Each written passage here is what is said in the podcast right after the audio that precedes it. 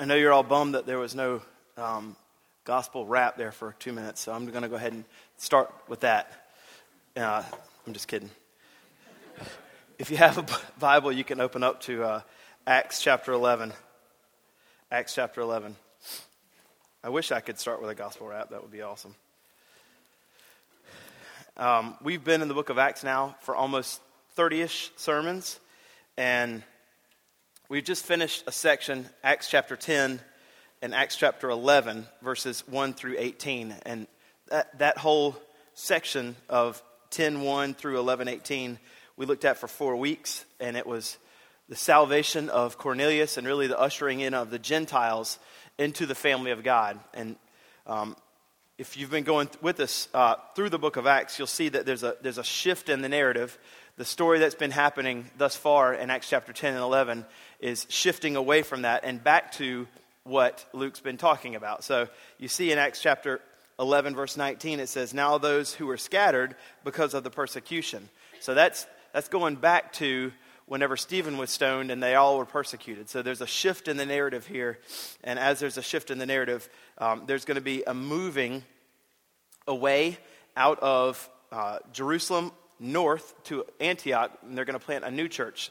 This is also in Gentile territory. So, this particular s- section here is uh, the final steps of the gospel being planted to the Gentiles, and it's how the, the first Gentile church, um, or how a Gentile church, church is planted in the city of Antioch. So, I'm going to read it uh, so we can just want to let you know what's going on. We've, we've shifted away from that Peter narrative, and it's kind of reaching back over to Acts chapter 7, 8, and bring us in. Remember that part? And we're, we're moving over to that again.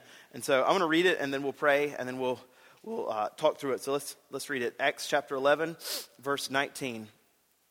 Now, those who were scattered because of the persecution that arose over Stephen traveled as far as Phoenicia and Cyprus and Antioch, speaking the word to no one except Jews. But there were some of them, men of Cyprus and Cyrene, who come to Antioch, spoke to the Hellenists also preaching the Lord Jesus.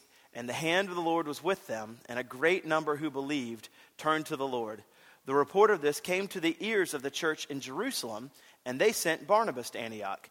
When he came and saw the grace of God, he was glad, and he exhorted them all to remain faithful to the Lord with steadfast purpose. For he was a good man, full of the Holy Spirit and faith, and a great many people were added to the Lord. So Barnabas went to Tarsus to look for Saul and when he had found him, he brought, he brought him to Antioch. For a whole year, they met with the church and taught a great many people. And in Antioch, the disciples were first called Christians. Let's pray. Lord, thank you for your word. We, we thank you for uh, this, this window as we, as we look into the city of Antioch and the church being planted there. And I pray that as we see um, all the things that are happening in this particular text, there's, there's quite a bit that we would see these things and apply those things to our context and to our church as, as we are the body of Christ, the church. Uh, we wouldn't just hope that it happens to the church we go to, but we would see ourselves as the church and we would seek to have these things happen in our church ourselves. We would carry out some of the same things we see happening here as this church is planted in the Gentile uh, uh, uh city of Antioch, that we would have those happen here. So pray, I pray, Lord, for us all that our eyes would be open, our ears would be open. Holy Spirit, move, and as we see the things that happen in this church, we would pray for those things in our own life. And God, that um, by your Spirit, we would do these things, that we, the church, would do these things in our city. We pray this in Jesus' name. Amen. I, I want to key in on verse one verse uh, and then we'll zoom out and, and, go through it. But as I was studying through this, um, there was a verse that jumped out to me, uh, and I want us to, to, consider it for a moment. Uh, similarly, as we've been looking over these other verses in chapter 10, I want you to look at verse 21 with me, and I want you to just consider with me what this would look like if this was our church. Consider um, the stories we would tell to people if verse 21 just happened to us. Consider how joyful we would be if verse 21 would happen to us. And the hand of the Lord was with them, and a great number who believed turned to the Lord. this is what we desire to happen at Remedy. I mean, we, we, can, we can put a lot of stuff on a list of what we want in a building and, you know, money and blah, blah, blah, and, you know, things that we want. It wouldn't be nice to have this and that and this kind of ministry and that kind of ministry and this kind of thing um, and, a, you know, whatever. A, a, sound system that doesn't shock you when you touch it. Th- those kinds of things would be nice, right? Um, we do want those things. But at the core, the essence of all that we want, verse 21 is what we should want as a church. The hand of the Lord was with them, and a great number who believed turned to the Lord.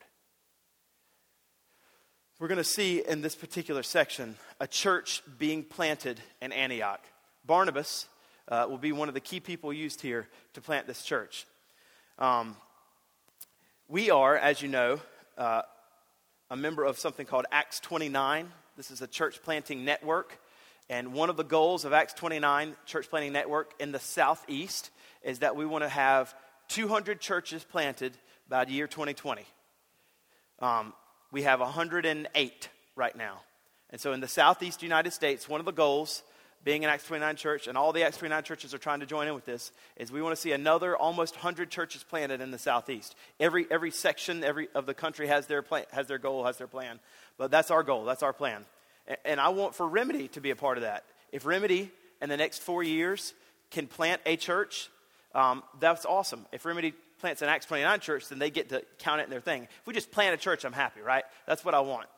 But um, we should want to see a church planted through our church. We, we don't want to, you know, get 60 years old and finally, finally plant a church. That's being pregnant for a long time. No woman wants to be plant, pregnant for 60 years.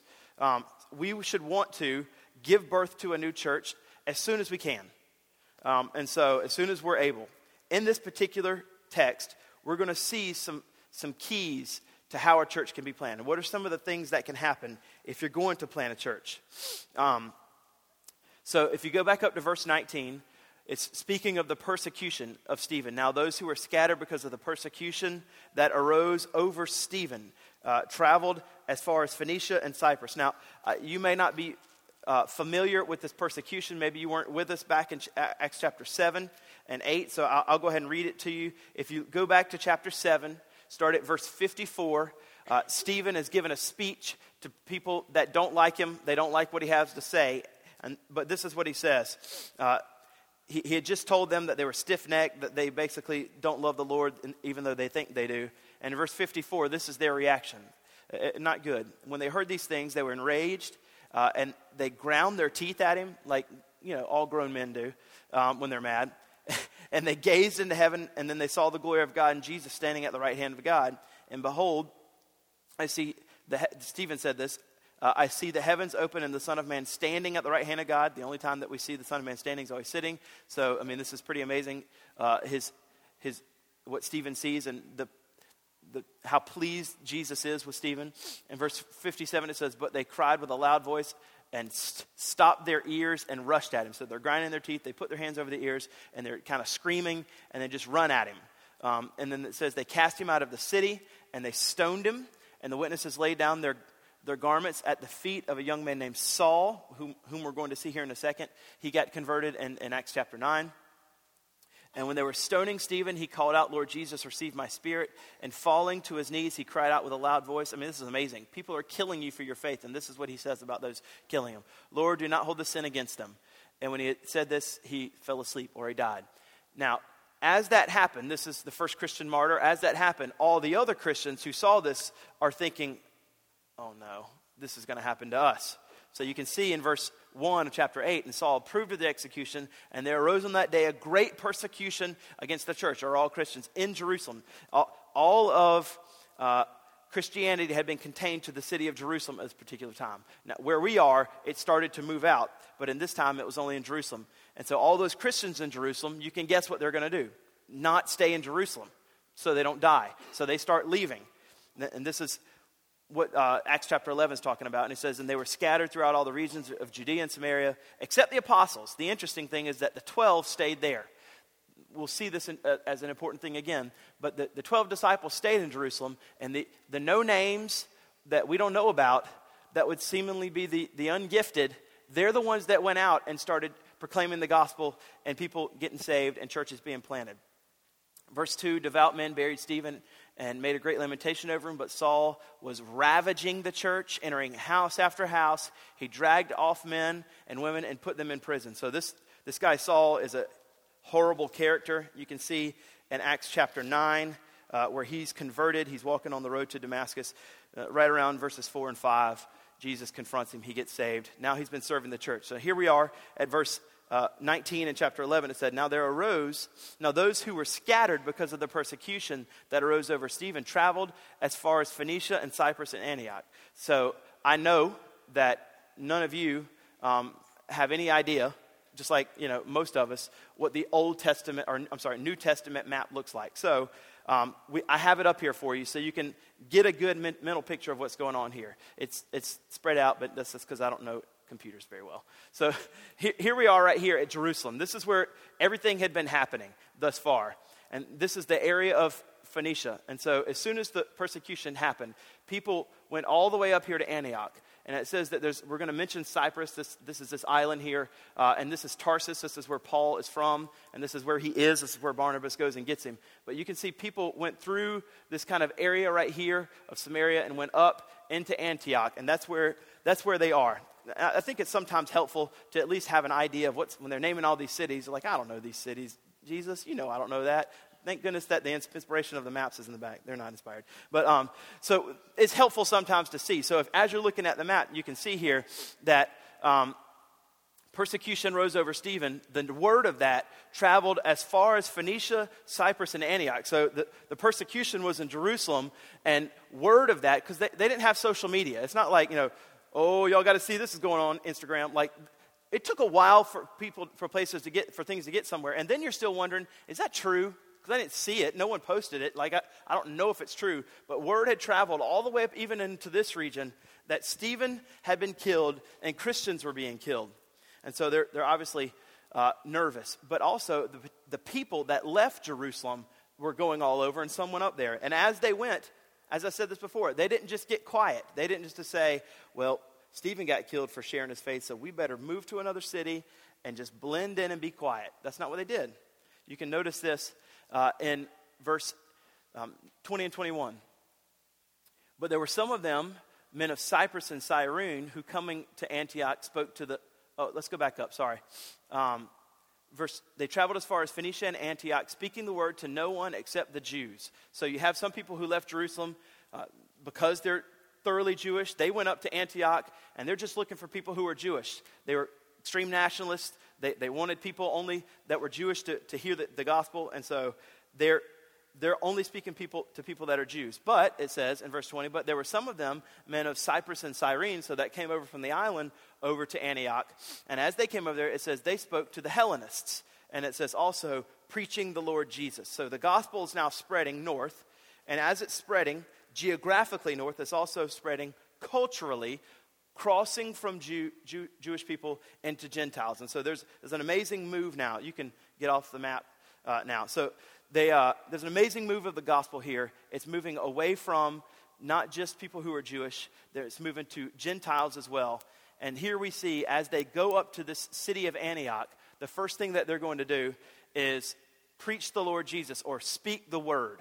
And so, uh, one of the keys and facets of church planting is this it's the first one is churches must populate themselves with new converts through the preaching of the gospel.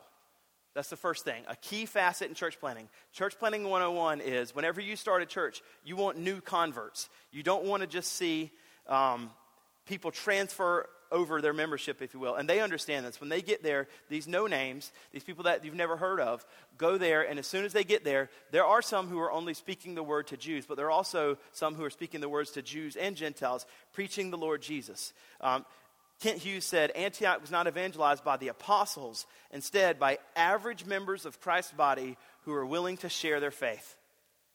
So that's all of us. We're not superstars. None of us are. But we can, we can do this. That, that's why when I prayed that we would see these things happen because we are the body of, church, uh, of Christ. We are the church. We don't want just that it to happen in our church, but since we are the church, we would do these things. All of us here are just average people, as he says, that are going to, we're not the apostles, average members of Christ's body, and we're just going to be willing to share our faith. So the first key in church planting is that we would share our faith with people that don't know Christ in order for them to be saved. Um, Stott writes that the Greek mission is initiated by unnamed evangelists. Here we have people that, that we don't know, just like us. Our, our great grandkids aren't going to know our names. They're not going to know our names. Our grandkids are going to know our names. Our great grandkids are not going to know, like 99% of us. We're all going to live well for the Lord and die unknown except by Jesus. So, since that's the case, let's all be faithful to Christ. Let's be the kind of people that want to proclaim the gospel and see new people brought into the church. That's the first key facet to church planting. You got to have new converts. And then it says this, verse 21, which we looked at, and the hand of the Lord was with them, and a great number who believed turned to the Lord. And the hand of the Lord was with them, and a great number who believe turn to the Lord. And this is the prayer that we should have for the church. Number two, one of the absolute keys for church planting churches should pray for the hand of God to be on them. We should pray this often. We have corporate prayer once a month.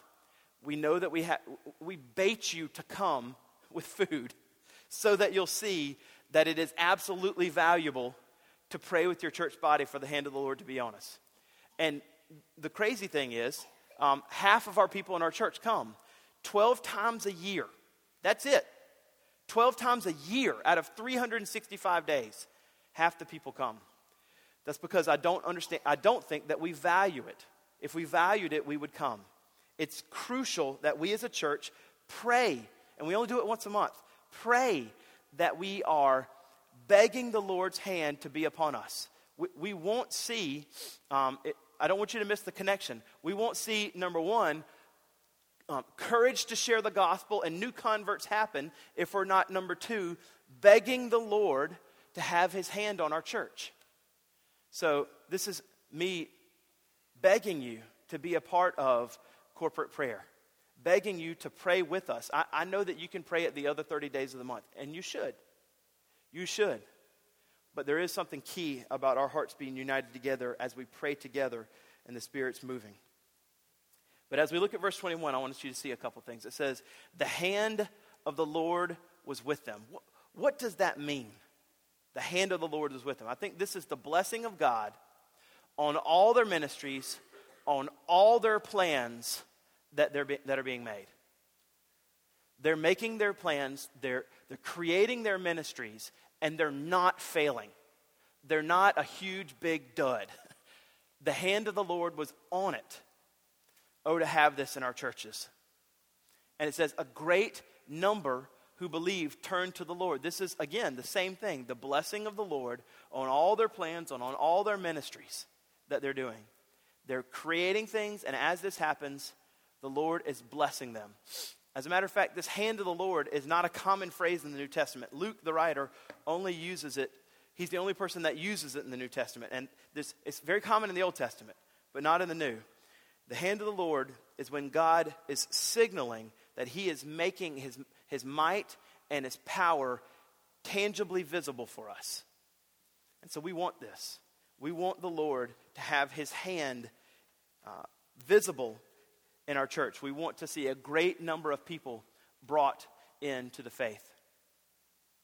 What brought the hand of the Lord here? We want that. What brought the hand of the Lord in this particular verse? I, I think that there's, there's two things that we can see. That you could say a whole lot of things what brings the hand of the Lord. Prayer, which I've mentioned. But there's two things that happened here specifically. And as we see those two things, it says right after that that the hand of the Lord is with them. The two things are right above it. In verse 19, they persevered through persecution. They were persecuted, but they still persevered in the faith. They didn't say, tapping out, done. What's, where can I go? I'm ready to go somewhere else. I'm done with this Christianity thing. Number one, they persevered through the persecution. They, they decided that they're going to say, Jesus is more precious than my very own life. I'm not leaving the faith. And the second thing is, they continually shared Jesus with people. And as they persevered in the persecution, and as they continually shared their faith, the hand of the Lord was on them. So, if we want the hand of the Lord to be with us, we need to persevere through any measure of persecution the way that Christ would want us. And we need to be actively sharing our faith. And then I put that third one pray like crazy that the Lord would send his hand. So, let's just let's just take a step back and i won't this isn't answer out loud right? This is this is you thinking about you right now indwelt by the spirit before the lord jesus. Think about those three things in your own life. Are you persevering through any kind of persecution? If there's persecution coming your way that is trying to push you away from believing in jesus and this could just be your own sin and you're not persevering um, this is a side note, but it was quite good. Uh, this past weekend, we had a, a, Southeastern Seminary class that I was partnering with Jack and Dave Keene and Scott Davis. Uh, we were teaching on discipleship, and Jack came on Friday and just, you know, hit a home run like always. And as he's, as he's teaching, he says this. This is what he says. Um, American Christianity, I'm, I'm, I'm, you know, paraphrasing, and you have to get him to get the quote. American Christianity has basically hijacked this word struggling with sin. We take struggling as, I'm not even fighting anymore. It's just beating me and I'm not even going to try. I'm struggling with sin means I keep giving in to this sin all the time. I'm not even fighting anymore. That's just American Christianity hijacking the word struggling.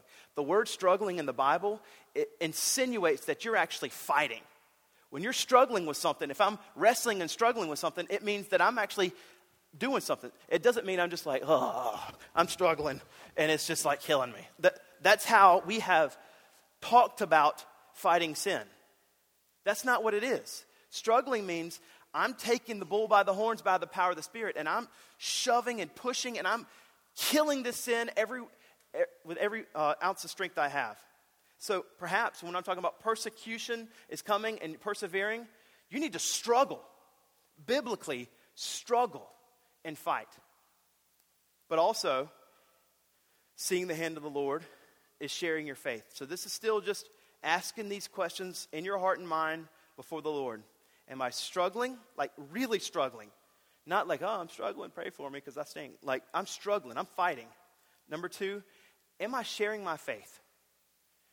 Am I 30 out of 30 days trying to share, share my faith with people?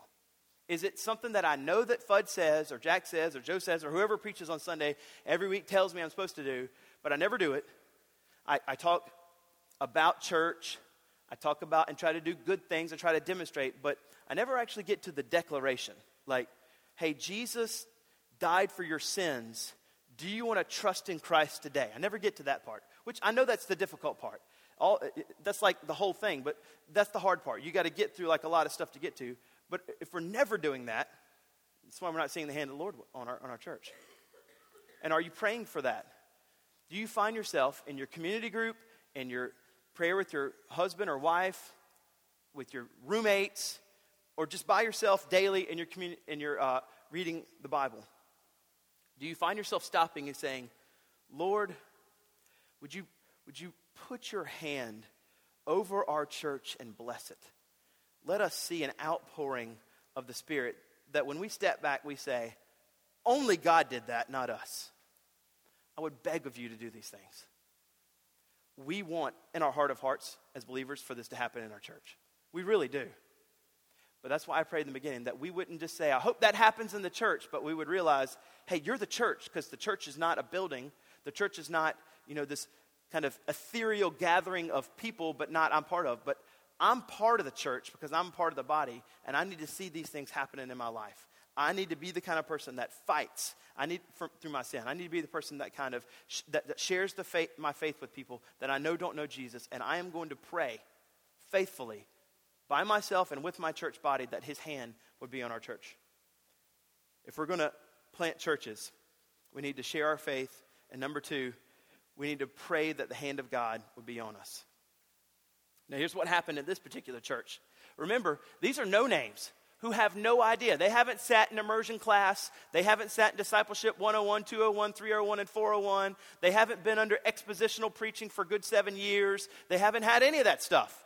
They just were, didn't want to get killed in Jerusalem, went to another city, started sharing their gospel with people, and people got saved. So they're unnamed, but they, they're untrained too. Look what happens. The hand of the Lord was with them, great many people are saved. Verse 22 The report of this came to the ears of the church of Jerusalem, and they sent Barnabas. So go back to the map for me. Go back to the map. So here we have persecution happens. Everybody gets back up here. This, this is not. Uh, this is not a short distance. I know it looks like here it's only about seven inches, but it's not. It's, it's a long way. The Lord starts blessing here, and then all of a sudden, word gets back without social media, word of mouth word gets back to here, Barnabas hears about it, and Barnabas is like, Well, I'm going to go up there. If that's where the Lord is, that's where I want to be. I mean, he's everywhere, but that's where the Lord's blessing, I want to be. So he goes up there. So this is, this is quite a bit of movement happening. But I want to look at this. The report of this came to the ears of the church of Jerusalem. God's moving up in Antioch. And what did the church in Jerusalem do? Well, that's awesome but we've got some pretty key figures here. So we need to keep those key figures here. Find Joe Blow Nobody and send him up there and let them help. That's not what they do. Who do they send? Barnabas. Like the stud. Like they pick a, a towering figure and they say, if the Lord's moving, we're going to take some of our best people and we're going to send somebody awesome up there. Go up there, Barnabas. And so we have here an amazing move by Jerusalem it says, where they sent Barnabas up to Antioch. Things were going so great, the report reaches them all the way down in Jerusalem, and they send Barnabas. The church in Jerusalem wants to be a part of the move of God, and they send their best help up there. They don't send a nobody, they send Barnabas. As one commentator says, the man with the biggest heart in the church. Uh, Barclay says that. He was the son of encouragement. His name was Joseph. His name was Joseph. But they called him Barnabas, Bar, son of Nobus, encouragement. Son is literally, literally just meant son of encouragement. It's like if I just called you, hey, son of encouragement. Like that's what they called him. I don't want you to miss that Barnabas is like just a name. It's actually son of encouragement. His name was Joseph. And so Jerusalem is willing to take the hit in their own church and send somebody extraordinary 300 miles north to give them help. People are getting saved and they need help. People need to be discipled and they need help. People need to grow now and they need help. And so they send one of their best up there. Key facet for church planting. Number three churches need to be willing to send their best people to help start churches. Churches need to be able to send their best people to help start churches. And this hurts. This stinks. It's not fun. Believe me, I know it's difficult. Uh, we were, I don't know, maybe three years ago, could be three, a part of helping Hill City get started. We didn't plant them, Andy was already planting, but we did send, I don't know, 15 to 20 people uh, that went and helped him start the church. That stunk. I didn't want to send, as a three year old church or whatever we were at the time, another 20 people and a really good evangelist. I didn't want to send Brett Sartain, but churches should try to send some of their best people to help start churches.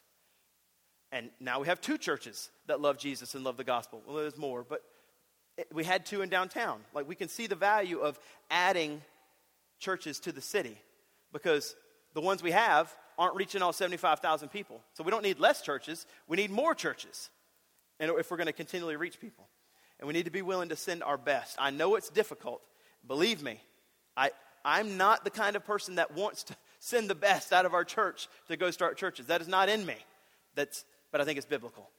I think it's biblical. And so, if we're going to start a church in, in four years from now, hopefully, Lord willing, we could, then it's very likely that maybe a superstar at our church and their family and their friends might go. You can, uh, let me apply it for you. This can happen in your community groups. Whenever you are, your, your community group's blowing and going, it's just 15, 20, 25. The best thing for you to do in order to reach new people is start a new one. And sometimes you have to take your best to send them out to start a new group, and that stings, that bites. You know, like you're like, this is this. I don't like that. This is my friends were in, in, in that new group, and I don't get to see them as much. I know that stinks. No one likes that. But for the sake of the mission, we don't have our own preferences on the forefront. We have the mission on the forefront. And we must be willing to send our best people to help start new churches. Even in our community groups, we need to ha- send our best people to help start new community groups because more people will be reached with more community groups. We don't want them to get too big where they don't work and they're not as effective anymore. All right, so the next thing that we see is this. They send Barnabas in verse 23, and when he came to Antioch, this is what's so great about, uh, about Barnabas. When he came to Antioch, what does he do? What does he see? He sees the grace of God, and he was glad. The first thing that the son of encouragement walks in on the scene, and when he starts surveying what God's doing, he doesn't look for the negatives. He automatically, because he's such a great guy, walks in and says, Oh, the grace of God's here. The grace of God's here. The grace of God's here. They're, they're a mess. These people don't know what they're doing. They never planted a church before, and they don't have the apostles, right? There's no way that they're planting like a rock solid, knock it out of the park church, right? But what does Barnabas do? He walks in, he sees the grace of God, and he exhorts them all with two things. He tells them, remain faithful to the Lord and steadfast in purpose, or with steadfast purpose. So, number four, and this is really difficult. This is really difficult. Um, churches a key facet of church planting, especially when you're starting out and nothing's ever working and nothing ever happens the way you ever dreamed. And you, you sit down with your core team and you're like, this is going to be awesome. It's going to work this way. And it doesn't work that way for like seven years, right? you're like, well, it's never working. We need to be the kind of churches, and we need church plants need to be kind of churches that look for the evidence of God's grace in their midst, like Barnabas. He doesn't walk into um, because he's a son of encouragement. He doesn't walk into and immediately start telling him all the things that are going wrong and they're not doing well. Instead, he comes and he sees God's grace and he's glad and he points these things out because, as verse 24 tells us, he's a good man. He's not perfect, he's not Jesus, but he's a good man, full of the Holy Spirit and full of faith. This is the kind of man he is, and it overflows into the kind of life he lives. So he comes in and he points out the good things that are doing. The people there had a long way to go in their faith. There's no question about it. They're all brand new Christians. They had a long way to understand how to relate with people and, and live in a way that glorifies God. But when, when Barnabas comes in, he sees the grace of God present in the church. And because he's a good man, full of the Holy Spirit, full of faith. We, we want that kind of descriptions to be said of us that we're good men and women, we're full of the Holy Spirit, and we're full of faith. And whenever we come into a situation that's never perfect, because none of us are perfect, because we're all broken, we can start seeing the evidence of, of God's grace and not frustrate people. So, even in your own life, how does, this, how does this happen for you? Whenever you're in your community group, can you be the kind of person who's a good woman, a good man, full of the Holy Spirit, full of faith in your community group and point out the evidences of God's grace in your group. Hey, I wish we could be bigger. Yeah, we could be bigger, but how about this? We are very we are very close to each other. We've gotten an opportunity here to grow together with each other for a long time and the Lord has blessed this relationship of these few couples we have and we are I mean, we really know one another. The Lord has blessed. There's ways that you can see the evidences of God's grace in your community group. Or if we're going to be even more um, prying in your business, what about in your own marriage?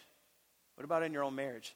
Where it's really easy to be quick to point out the things that aren't good. But instead, be like Barnabas and be the kind of person that wants to point out the evidences of God's grace. Not always tearing down your spouse.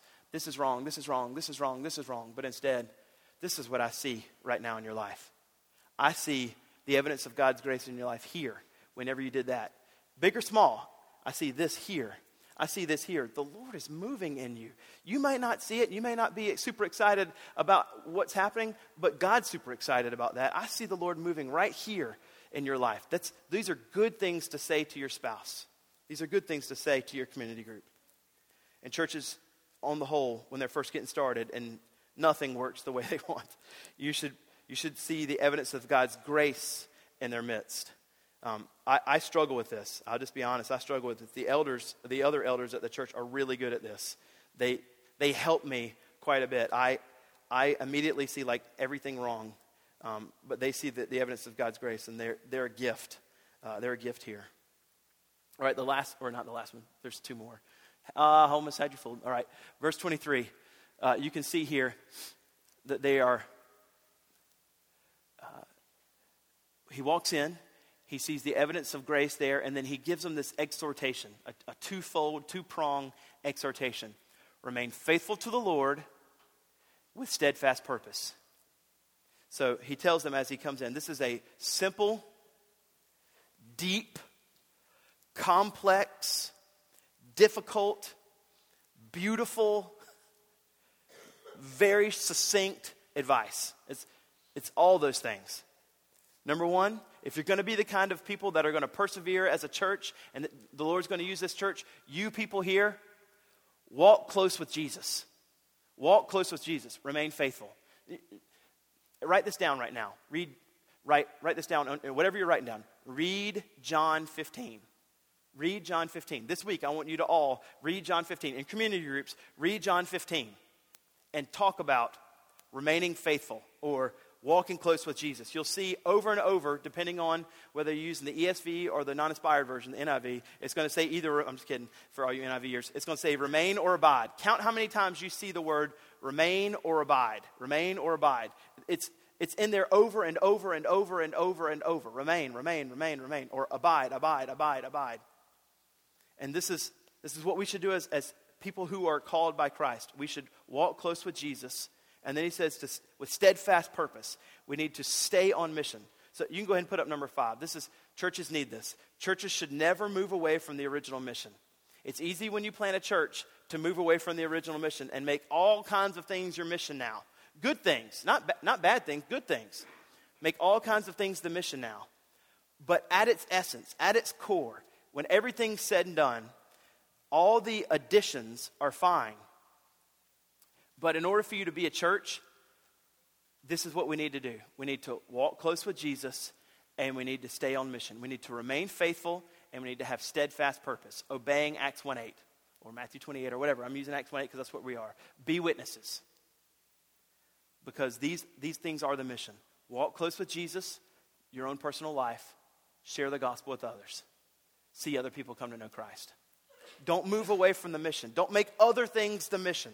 The church's mission is this that we as a church honor God, worship God, pursue righteousness and holiness in our life, and reach other people. Churches shouldn't move away from there. And when that's done, you see in verse 24, he was a good man full of the Holy Spirit.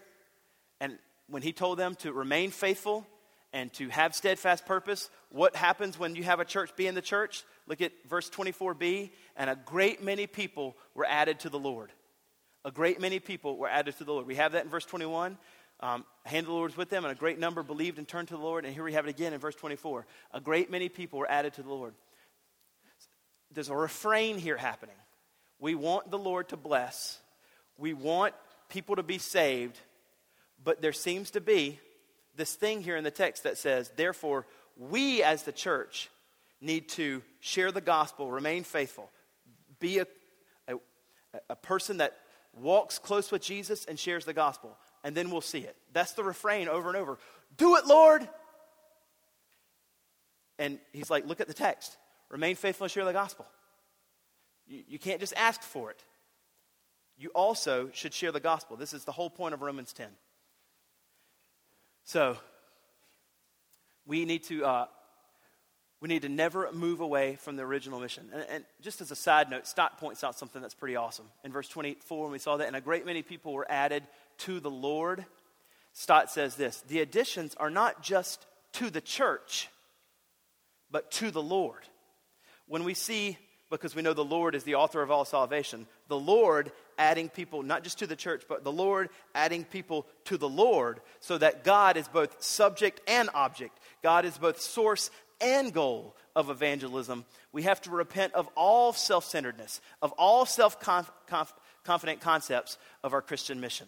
that God is the initiator and the goal of evangelism. He added, the Lord added people to the Lord.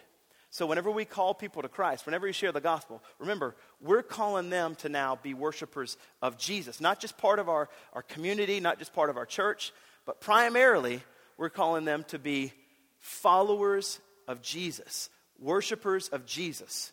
He now becomes their God. Here's where Barnabas gets even more awesome. So Barnabas automatically is willing to go, you know, 300 miles north up to Antioch and, and, and help out and it says this So when Barnabas, so uh, more people were added, as we see in verse 24, and it's just like Barnabas thinks, there's a lot of people. There's no way I can do all this by myself. I need to get some help. So Barnabas went to Tarsus to look for Saul. Put the map back up for me. Put the map up. So here, instead of going back down Jerusalem and getting more people, Barnabas thinks, I know who can help me. Saul can help me.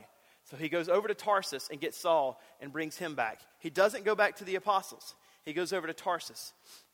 Paul, Saul, he's not like, Paul, you know, yet in Acts. He's still kind of like, that's Saul, dude. Remember how he killed everybody? I mean, I know he's been a Christian a while. It seems like this is for real. But, are you sure about this guy, Saul? This particular act of Barnabas, this particular act of Barnabas, bringing Saul to Antioch to help plant the church, makes Saul Saul. So this move of Barnabas, consider this humility. It's, it's, it's going to be Barnabas and Saul. And this act makes it Saul and Barnabas. This act is what ushers, as one, one uh, commentator, Thomas, says, this initiative would change the shape of world history.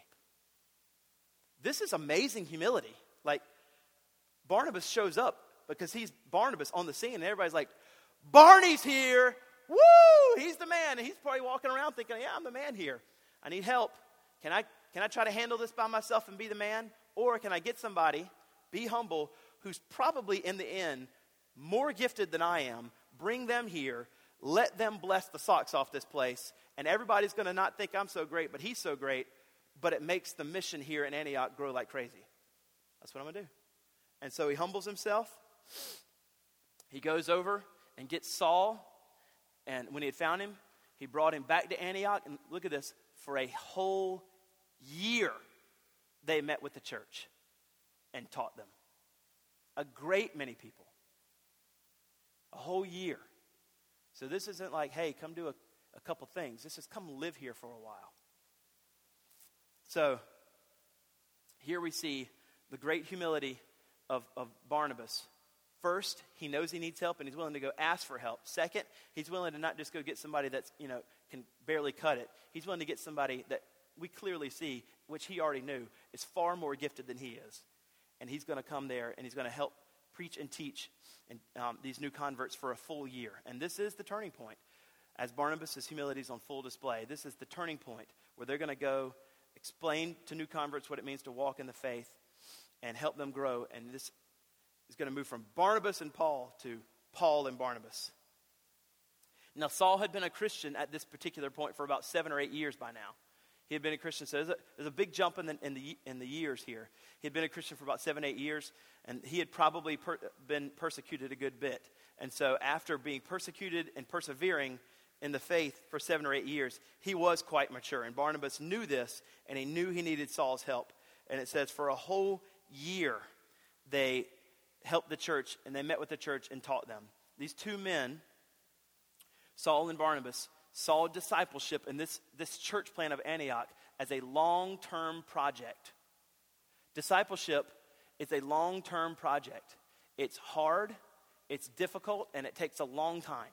That's what discipleship is. It's, there's no quick fix. We want discipleship to be a microwave.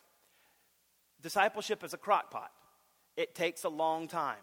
You can't zap it and then the guy's got it or the girl's got it. If you lead someone to Christ or if someone needs to be discipled by you, it has to, you just have to realize it's going to take a while to do this. It takes a long time, it takes a lot of investing. So you have to create margin in your life so that you have time to share the gospel with people. You have time to disciple them. Don't slam your schedule so full that you can never ever disciple people because it's the truth is, is it's going to take a long time. But if we're looking at this church wide, what did Paul and Barnabas do? Paul and Barnabas realized if there's a church here, we need to create some kind of structure, some kind of plan, so all these people can get discipled. All right, let's go get Saul.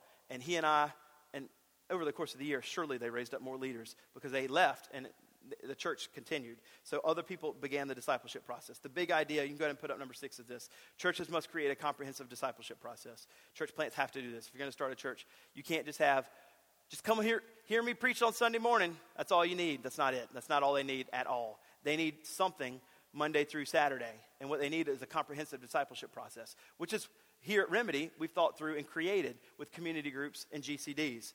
That's why we have those here. That's why we want you to be a part of those at Remedy Church. You need to be, I say it, I think, every single week. If you want to grow in Christ, if you really want to be a follower of Christ and receive the discipleship that we've structured here at Remedy, it's good that you're here on Sundays, but you have to be in a community group as well. That way you're growing. And we would add also uh, be a part of GCDs or gospel centered discipleship. And you can see here when all this is happening. A, a, healthy church now is planted in Antioch, and it says in verse, the end of verse 26, and in Antioch, the disciples were first called Christians. Now, let's not forget what Luke has just been telling us in Acts chapter 10 and 11 that everyone is um, titling themselves by their race. That's what's been happening. We're Jews, we're Gentiles. We're Jews, we're Gentiles. And here in Antioch, the, the, the summation of all this helps us see that we don't title ourselves by our outward appearance anymore. We don't title ourselves by what, what um, culture we grew up in because there's something more important, there's something greater that we can all unify ourselves around that honors God more. Stott says it this way the unifying nature of Jesus and this new name they get. The name Christian was initially used to distinguish um, believers from non Christians or unbelievers. But, um, sorry, let, let, me read that again. The name Christian was, was initially used to distinguish believers not from non Christians, but from Jews and Gentiles. So we use it as Christians and non Christians. That's how we distinguish ourselves. Here, they were saying the, the name Christian was initially used to distinguish believers not from non Christians, but instead from Jews and Gentiles. Up until this moment, everyone belonged to one or the other grouping. What was so distinctive in Antioch is that now a third way emerged. Someone was neither a Jew nor a Gentile first, but a Christian. They were a Christian. Just as Antioch was regarded as the third city after Rome and Alexandria. So these followers of Jesus Christ were regarded as a third race of men, and there was something revolutionary about them. So the application for us is, as we're looking at this, certainly we've been talking about church planting, um, but I want to reach back into the past few weeks and kind of bring it all together. That we are Christians first above anything else. That what unifies us is, is not our outward appearance, but instead the Lord of our hearts. And so it doesn't matter what race people are all over the world. It Doesn't matter if you're Jew or Gentile. Doesn't mean if you're black or white or whatever. If you're a Christian, that's the kingdom that we adhere to first. And that's what makes us all brothers and sisters in Christ and part of the church. And now we as the church want to see these things happen. So it doesn't matter whether a person's like us or not like us in the church because we can join shoulders with them and go forward in the mission and share the gospel with people that we don't know. We can pray with people that are nothing like us.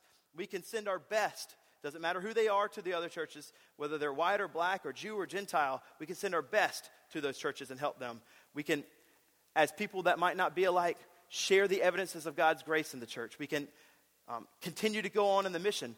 I can sit across from someone who's culturally maybe nothing like me and talk to them about what it means to be faithful to the Lord and staying steadfast in their purpose and in their mission.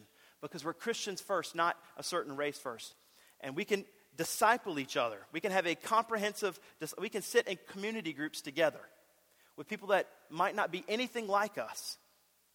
But because we're Christians first, we're united around Jesus.